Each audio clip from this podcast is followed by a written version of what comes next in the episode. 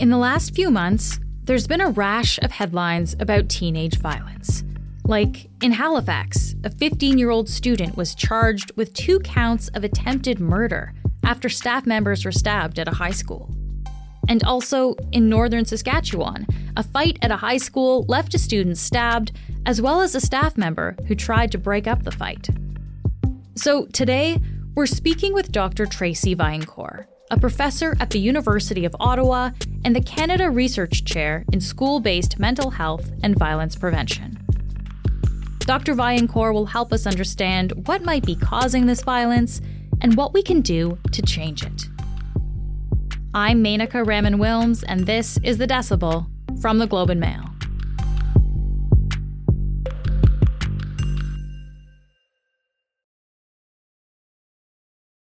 Dr. Vaillancourt, thank you so much for being here today.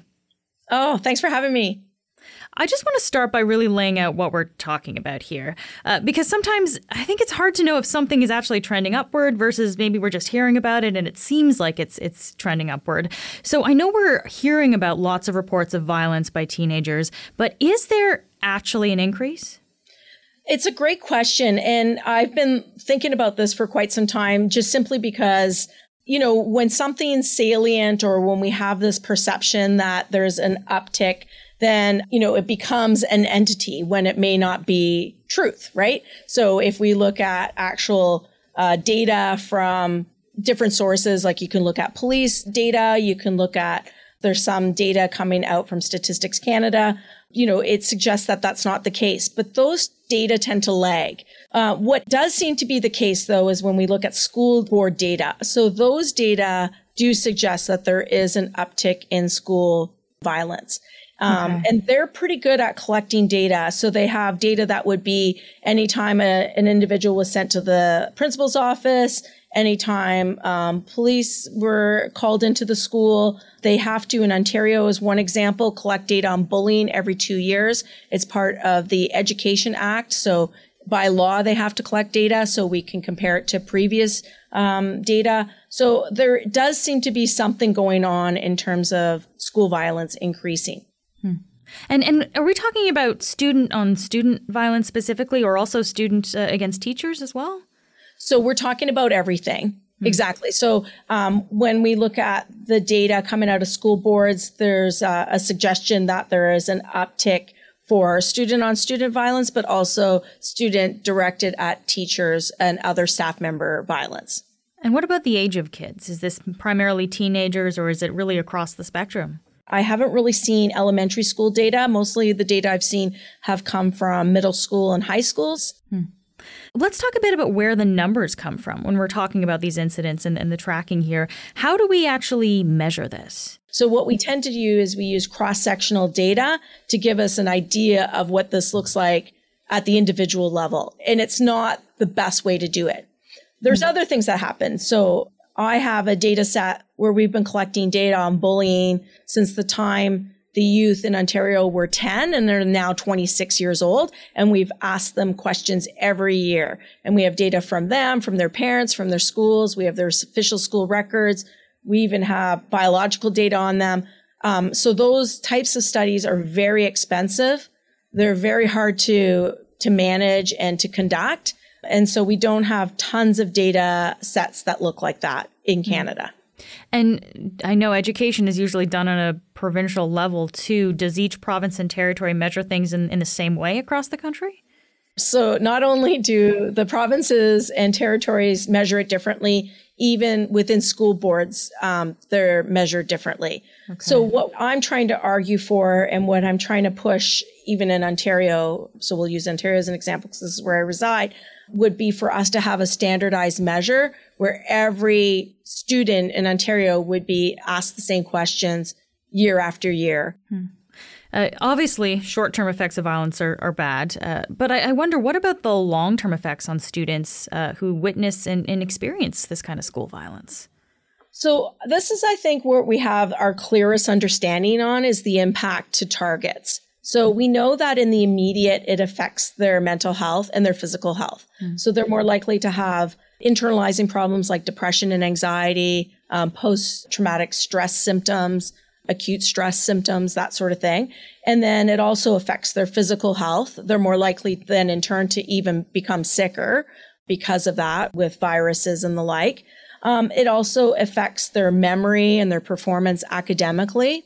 It impairs their relationships with others. You know, you tend to not think that the world's a kind place if you're the target of violence. Yeah.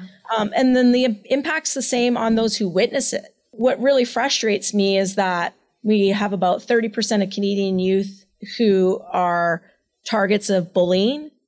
And we know that that has an impact on their immediate well being and their future well being. And yet we haven't been able to reduce that other than a reduction during the pandemic hmm. um, that has not been sustained. 30% of, of kids are, are, are bullied. So that's like one third of, of kids then experience this.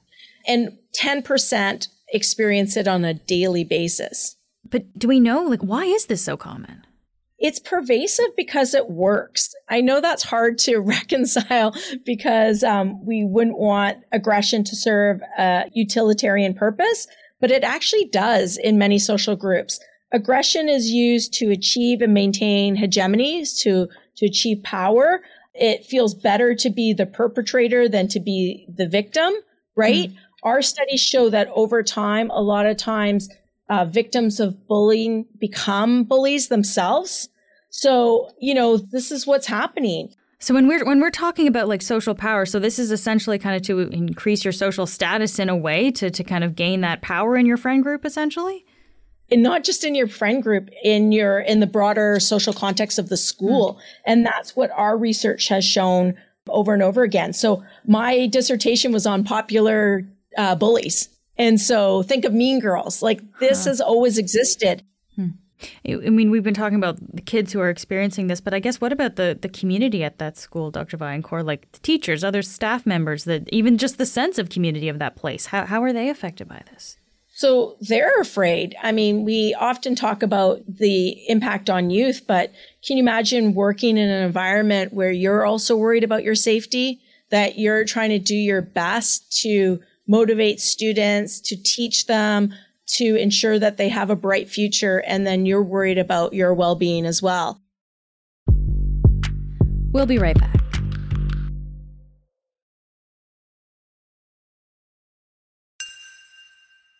So let's get into understanding what's actually happening here to cause this. Uh, and of course, I'm wondering about the pandemic because we had all those lockdowns, the kids had remote learning from home, a lot of disrupted school for them. Uh, so, how much is the pandemic actually playing into this? We were not at our best during the pandemic.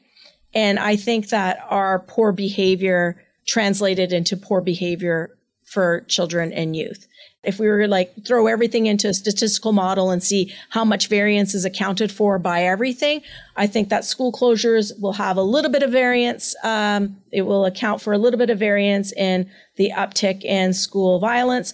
But I think the bigger chunk of variance will be eaten up by our poor behavior as adults. Can, can you uh, unpack that a little bit for me here, Dr. Vaillancourt? Like, how does adult behavior translate into to what we're seeing in schools?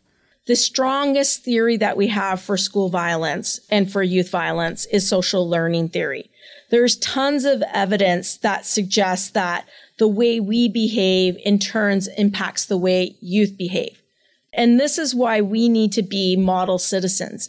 Our behavior needs to be beyond reproach because um, they are learning from us. Yeah, I mean this this is really interesting because I think we all remember during the pandemic, especially, right? A lot of people got into their own camps, and there was a lot of vitriol thrown back and forth. So, so what you're saying is that this all plays into how our kids learn how to behave with each other. Exactly. Exactly. And I mean, I'm making this a little bit less complicated than it is. Like, obviously, there's going to be other factors that play in, but really, a huge component of all of this is again back to social learning. Hmm. Well, so what are some of the other factors potentially that, that could also be at play here? So, there's also cognitive mechanisms that take place. So, a very strong component of this is this thing called moral disengagement. So, we have this ability to make our egregious acts more palatable by, in a sense, shifting the blame. And so we use a variety of different strategies. So we might reconstruct our immoral behavior. So I might say, well, I only called her a name. I didn't shove her in a, in a locker, right? Mm-hmm. So that would be that sort of thing. We can obscure our personal responsibility. I only recorded the fight, uploaded it onto social media, but hey, I didn't punch anybody. Mm. Um, we can misrepresent the injurious consequences. So we could say that, well, they're they're a drama queen or they're just squeaky, like it wasn't that big of a deal. Like, come on, toughen up. And we can blame the victim, which we often do. If they weren't so annoying, we wouldn't have harassed them. There's this thing called de-individuation that happens in groups. And it's basically just that, that you're no longer responsible for your behavior. I mean, of course you are at the end of the day, but you don't see it that way. Right. And when you have a developing teen brain, you know, this is a recipe for disaster. We've talked a little bit around the idea of, of, of, mental health for teens, but maybe we can just address this directly, Dr. Vaillancourt. Like, could this, I mean, could this violence even be a sign of a bit of a, a breaking point for kids facing a lot of stress and, and really difficult situation in their world today? I think so, but I think we need to be careful to not apply the mental health label on it. So mental health and violence tends to be conflated. We want to understand how somebody could engage in something so awful. There has to be something wrong with the individual.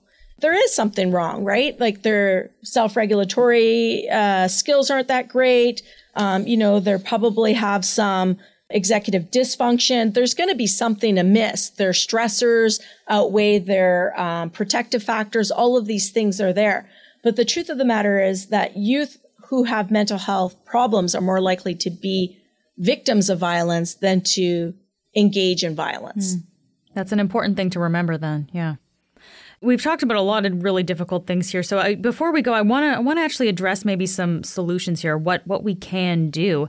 Uh, I, I want to ask you about the school board level because this seems to be where a lot of this data, a lot of this information is being collected. Are there specific policies that that school boards should be enacting? So uh, I'm going to compare Ontario to the world in terms of bullying. So in our Education Act, we have a very clear understanding what bullying is. We have a universal definition. So there's no wiggle room around what it is and what it isn't. We have very clear policies on what should be done and what must be done if somebody's being bullied. And it's a progressive discipline strategy, which is evidence based and, you know, is very well supported. We could do a lot better still. Um, I think one of the things school boards could do to reduce bullying, and there's evidence to support this, so it's not my opinion, it's informed by what the research has shown, is to increase supervision. Okay. So kids, youth tend to not misbehave as much when adults are present. Okay. Appropriate adults are present. You know, more eyes on teenagers and children would reduce uh, violence. And so when we're talking about supervision in schools, I mean, I have to ask, what about police officers in schools? Uh, I know sometimes they're called school resource officers. Uh, does having them around actually help reduce violence there? The evidence doesn't support that. And mm. it's just one individual. Um, and, you know, there's some mistrust with police. I think that we need to have a better relationship with uh, police services. And I'm really keen to see that repaired with certain communities. Um, but the evidence doesn't support that that is the best program. The evidence would support that we would have universal programs that target social emotional development in the early years. Uh, we would have targeted programs for kids who are more at risk. We would have more individuals, adults in schools to help supervise and those things in place. We would reduce violence. And I'll also add that zero tolerance approaches actually cause harm. Um, so this has been shown empirically over and over again. Why? Um, because the kids who are most at risk, um, who then are, in a sense, let's say, suspended or expelled, are going to find another group that is going to meet their need to belong. Mm. And that other group is not going to have any good, let's say, peer input or adult input to help guide them. So putting kids out who are at risk is not the way to go. Okay. So the best thing is a progressive discipline approach. Mm. This sounds like when we're talking about violence in schools, this can be really scary for a lot of kids, a lot of families who are experiencing this through their kids. Uh, what, what are some things that families, parents can be doing right now to support their kids if, if they're worried about violence at school?